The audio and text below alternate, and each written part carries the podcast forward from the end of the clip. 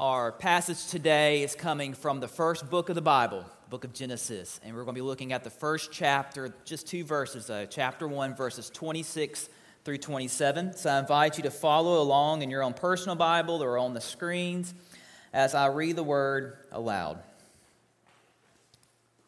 Then God said, Let us make humankind in our image, according to our likeness. Let them have dominion over the fish of the sea, over the birds of the air over the cattle, over the wild animals of the earth, and over every creeping thing that creeps upon the earth. So God created humankind in his image. In the image of God, he created them. Male and female, he created them. This is the word of God for the people of God. Thanks be to God. One of my favorite TV shows I like to watch is one called Undercover Boss. Has anybody here watched Undercover Boss before? It is hilarious at times. Also, it's kind of cringeworthy at times, too. But the premise of the show is that usually a CEO of a larger company takes a break from the corporate world and, and board meetings and, and financial reports and puts on just the typical average Joe worker outfit, outfit and works a entry level job at his or her business. Okay? To see what it's like to be somebody that's paid by the hour, that's doing all the grunt work of his or her business that they manage and run. And a lot of times they learn things that are very, very eye opening. Some of the cringe worthy moments are when those lower level entry job folks are working away and they're having a bad day. And then they get mad about the decisions that the CEO and the board makes and complains about them to the CEO right there. And they don't even know that's the CEO they're complaining to. And you're like, oh, this is going to be hard when it's revealed that's the CEO. Or even more uh, cringeworthy is when CEOs see things that are going on that are not proper. There was one time there was a CEO of a restaurant chain that went and worked as a busboy at one of his restaurants and saw how that particular restaurant manager just degraded his employees. It was horrible. He was so upset he cried one day when he got off his shift and he was so angry about the treatment of his employees by this restaurant manager. But see, the employees never knew that was the CEO, the undercover boss. That's the whole premise of the show. And usually at the end, when they do the revealings, you know, and usually ends on a happy note. Usually the CEO gets to know some of the, the entry level workers and their struggles and will help them out with a scholarship or with a bonus or a promotion or things like that. And usually, you know, not so good supervisors may get the can and may be shown the door because of how they treated the employees. So, the Undercover Boss episode, it made me think, though, when we, sometimes in our lives, you know, would we, would we understand or would we recognize God if He walked up to us and stared us straight in the face? Would we recognize God? What does God physically look like? I know most of us have an image. Somewhere along our life, we have seen a painting, seen a picture of somebody trying to depict what God would physically look like. And so, if we would sit for a moment and think, what does God look like? There's probably an image that pops up in your head. For me, it's usually the image that would look more like the Greek god Zeus, you know, with the really long gray hair, muscular build type of guy that's kind of the image that somehow just pops in my head, even though there's been no physical description of what God would look like in Scripture. But along the way, people's interpretations is what we usually hold on to, is what God would physically look like. But if God was just walking on the street, I don't know if we would really recognize who he physically would look like. And you know, this passage here where it talks about being made in the image of God, this is kind of key for our faith. We're in the middle of a series that we started last week of This I Believe, This I Believe. And what we're doing is we're looking at key parts of our faith and what we believe and how that shapes us. And I said last week, before we even know what we believe, we've got to know God first, right? We've got to have a relationship with God so that if we did see him walking down the street, we might could pick him out, all right? See, those employees didn't have a relationship with the CEO. They didn't even see the picture of the CEO, so they didn't know they were working with the CEO in that TV show. But as Christians, I feel like we should be able to pinpoint the moments where we see God in our lives. And that's a core thing in our, in our beliefs. So here we're looking at the image of God. And what does God look like? If you go back, there's a reason why there's really no descriptors of like a physical image of God in the Bible. That's, that's on purpose. There's a reason for that. If you go back and you read in the Old Testament, God's really big about speaking against his followers creating statues, right? But his followers always wanted to create an image of something to worship, a statue or something to make. But he said, No, no, no.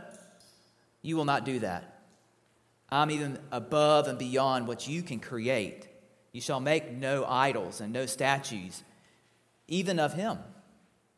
And you see, back when the earlier followers of God were wandering around, not quite settled down yet, they would come in contact with different people and different cultures. Well, all those people in different cultures would, would make statues and worship the statues of their God. So it's really hard for God's followers to be like, look, we're running into all these other beliefs, and they have statues of their gods, but yet we don't have one of you. And God said, No, that's okay. I don't need one. I'm above and beyond that. The closest thing they had as they were wandering around before the temple was built, and even when the temple was built, was the Ark of the Covenant. The Ark of the Covenant was something physical God's early followers had that would, hold the presence of God.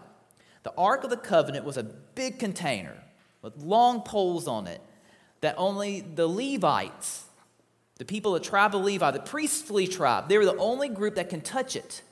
And they would carry that through as they wandered around, finding their homeland, their promised land. And then when the temple was built, it was brought in and set in the temple. But the Ark of the Covenant contained the Ten Commandments.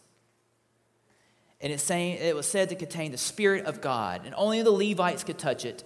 Only the high priest could open the Ark of the Covenant. There's stories in Scripture where the enemies would try to take the Ark of the Covenant, but they would die upon touching it or upon opening it. They're either people who were followers of God, but they were not Levites or the high priest. And when they opened it, the presence of God would kill them. It was so powerful. That was about the only physical thing the early believers of God would have as a symbol or as a sign of God, but yet it wasn't a physical image because God is beyond that. And He is beyond that. But that's hard for some folks to comprehend.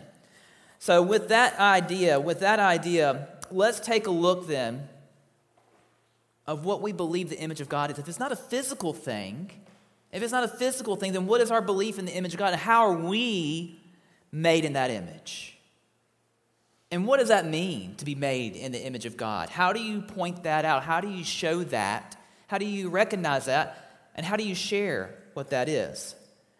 So let's look at the 26th verse here. It said, God said, Let us make a, a man in our own image, according to our likeness. Let them have dominion over the fish in the sea, over the birds of the air, over the cattle, over all the earth, over every creeping thing that creeps on the earth.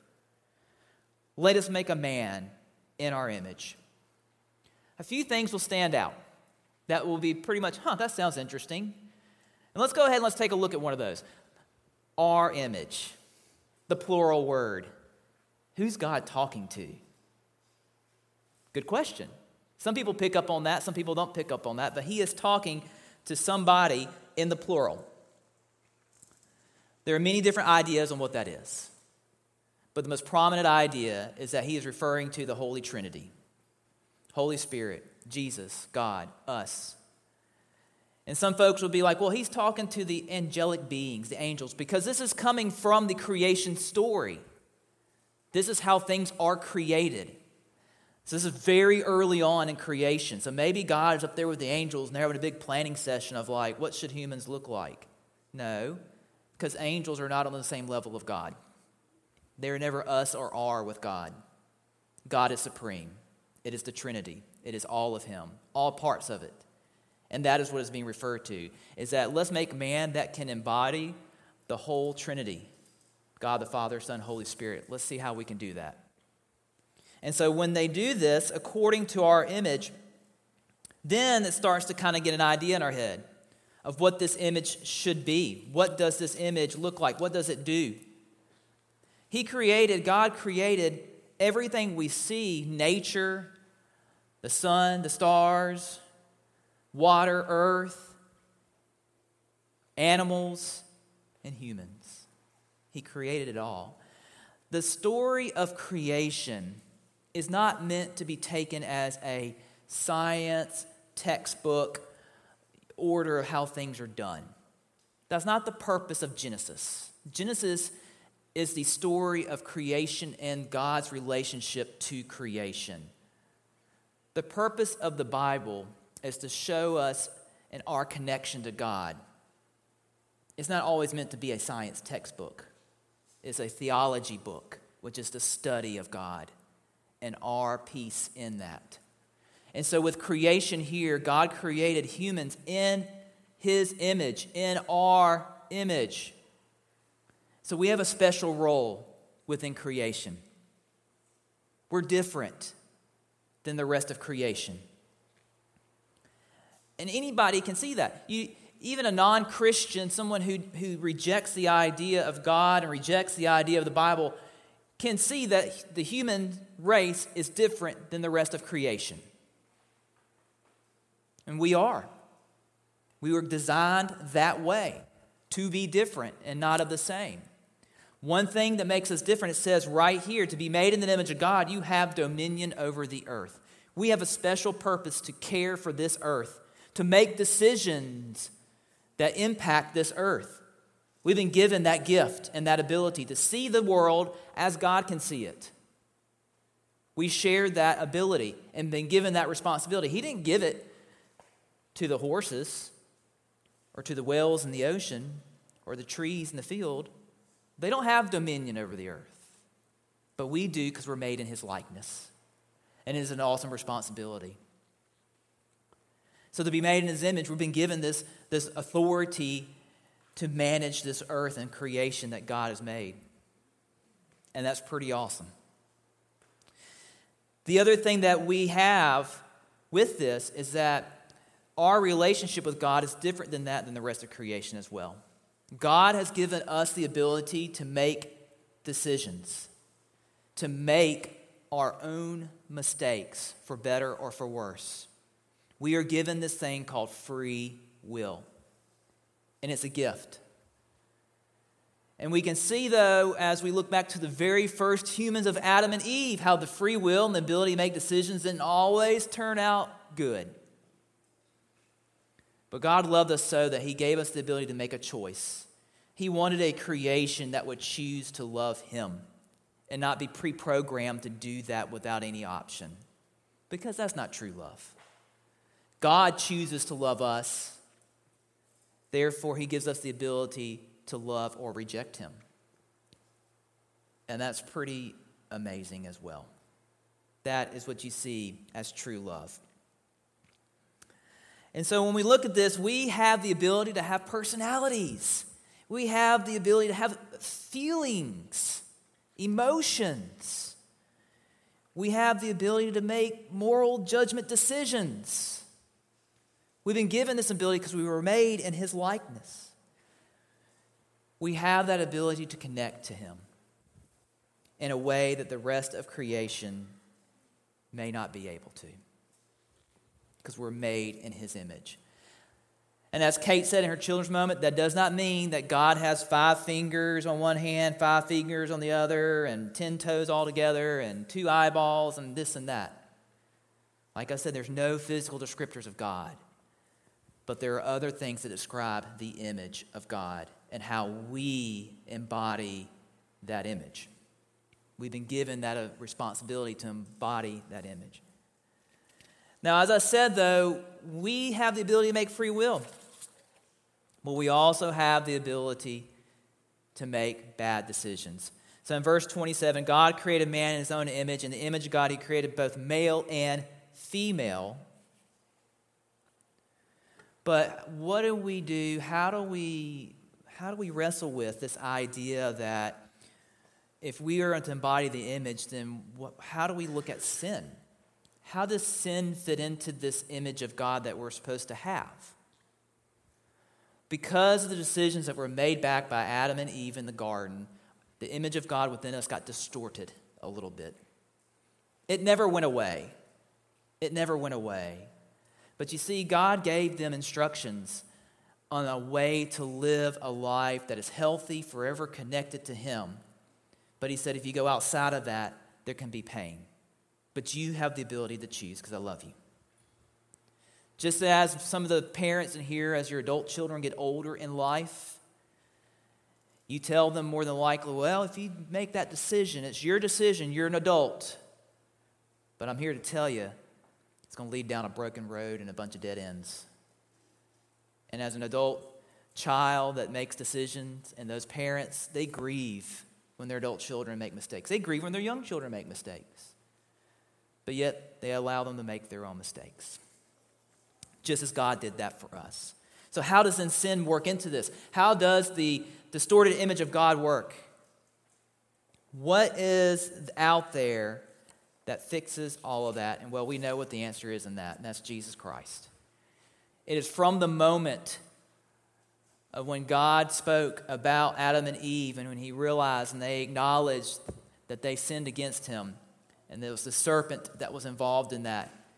God, to summarize it, told the serpent that the children of Eve will strike your head with their heel and that you will crawl for the rest of your life. And that's the foreshadow Jesus Christ and his victory over the serpent, over death, over sin. So, from the moment in the garden, God had a plan for Jesus Christ to come and to save us, to do what Adam and Eve could not do, to be in human form, but yet to always live a life that chooses God and love first. And so, Jesus comes into the picture to fix the distorted image that Adam and Eve gave. You see, in Colossians, in the first chapter, 15 verse, 17th verse, Paul says this about Jesus. He says, He is the image of the invisible God, the firstborn of all creation. For in him all things in heaven and on earth were created, things visible and invisible, whether thorns or dominions or rulers or powers, all things have been created through him and for him. He himself is above all things, and in him all things hold together. He is the image of the invisible God.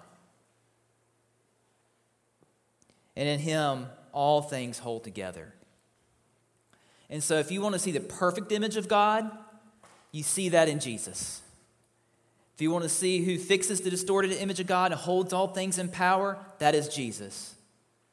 Part God, part human. As I said, humans were made in the image we share a lot of the abilities that God gave us to have these feelings, emotions, to see the world the way He sees it, and to have the ability to make decisions over this earth. So that it only makes sense that when God came to earth, He would come down as a human, not as anything else, but as a human, because we have that connection to our God from being made in His image. And so, with Jesus Christ, what he did, a man without sin who had no need to die, the death that he did, but he did it for us to fix the mistakes that go way back to the garden. And so, the quality that we see, the image of God that we saw in Jesus, the image of God that we have been given, is that image to share and to give love. Love is the image of God. Love is that image of God. Now, if someone asks you, hey, draw me what love looks like, just like if I asked you, like the beginning of service, what does the physical God look like? You'll have different things pop up in your head of what love looks like. True, genuine love. The love that the Creator would give to His creation, have the ability to have free will the image of God that we share is the love of the world, the love of God, and the love of others. Love is that image. And so, if someone was to tell you the image of God was anything different, would be going against what the Bible tells you. While love sounds like a simple answer, it is a deep answer. There are many ways that you can show that image of God and embody that image of God in your life.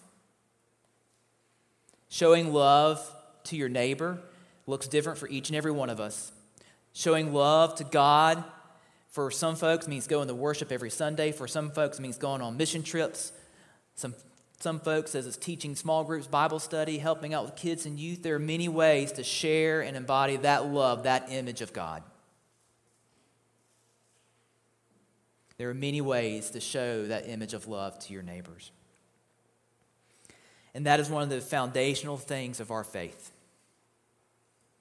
is the image of God and that we believe that we are made in that image of God and that image is love. And so what we need to do with that is that we need to live a life that goes against any other teaching. We need to live a life that says you must do this to earn God's love in a way that's unhealthy. To truly love God comes first from the inside of your heart, and then it's the outpouring of emotions and actions afterwards. There's a passage, one of my favorite passages in 1 Samuel is when is when they're there with David and his brothers. And they were going to pick the next king of Israel. And David's brothers were bigger and stronger than he was. David was a little guy, he was a shepherd, he was the youngest one out in the field. But when they went around the pick, when Samuel went around to anoint the next king, he asked for David. And so David was pulled out from his brothers, and he said, You will be the next king of Israel after Saul. shocked everybody for many reasons. But then shortly after that, the writer of 1 Samuel said this that God judges individuals differently than the world does. The world looks on the outside, but God first looks on the inside. And David had a heart after God. And so God knew that David would be the one to be the next king of Israel. And so, like I said, you must look on the inside first. That's where it starts. And sometimes that's the hardest thing to do and to see. It's easy to do a lot of outside actions and such. But first, it starts with the heart and conditioning it for unconditional love. And then the outpouring of the actions of that. So if you're walking down the street, if you're at the workplace or at the schoolhouse or wherever, and if God showed up, you would look for love. Look for the individual that is showing and giving love. That's how you would see the quote unquote undercover boss in your life. That's how you would notice God's image in your life is through the love and the grace that people share, that they have inside, the love and grace that you have on the inside. That is the special gift that God has given us.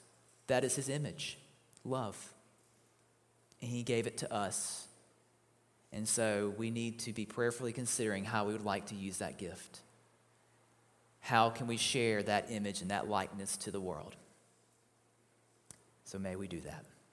Let us pray.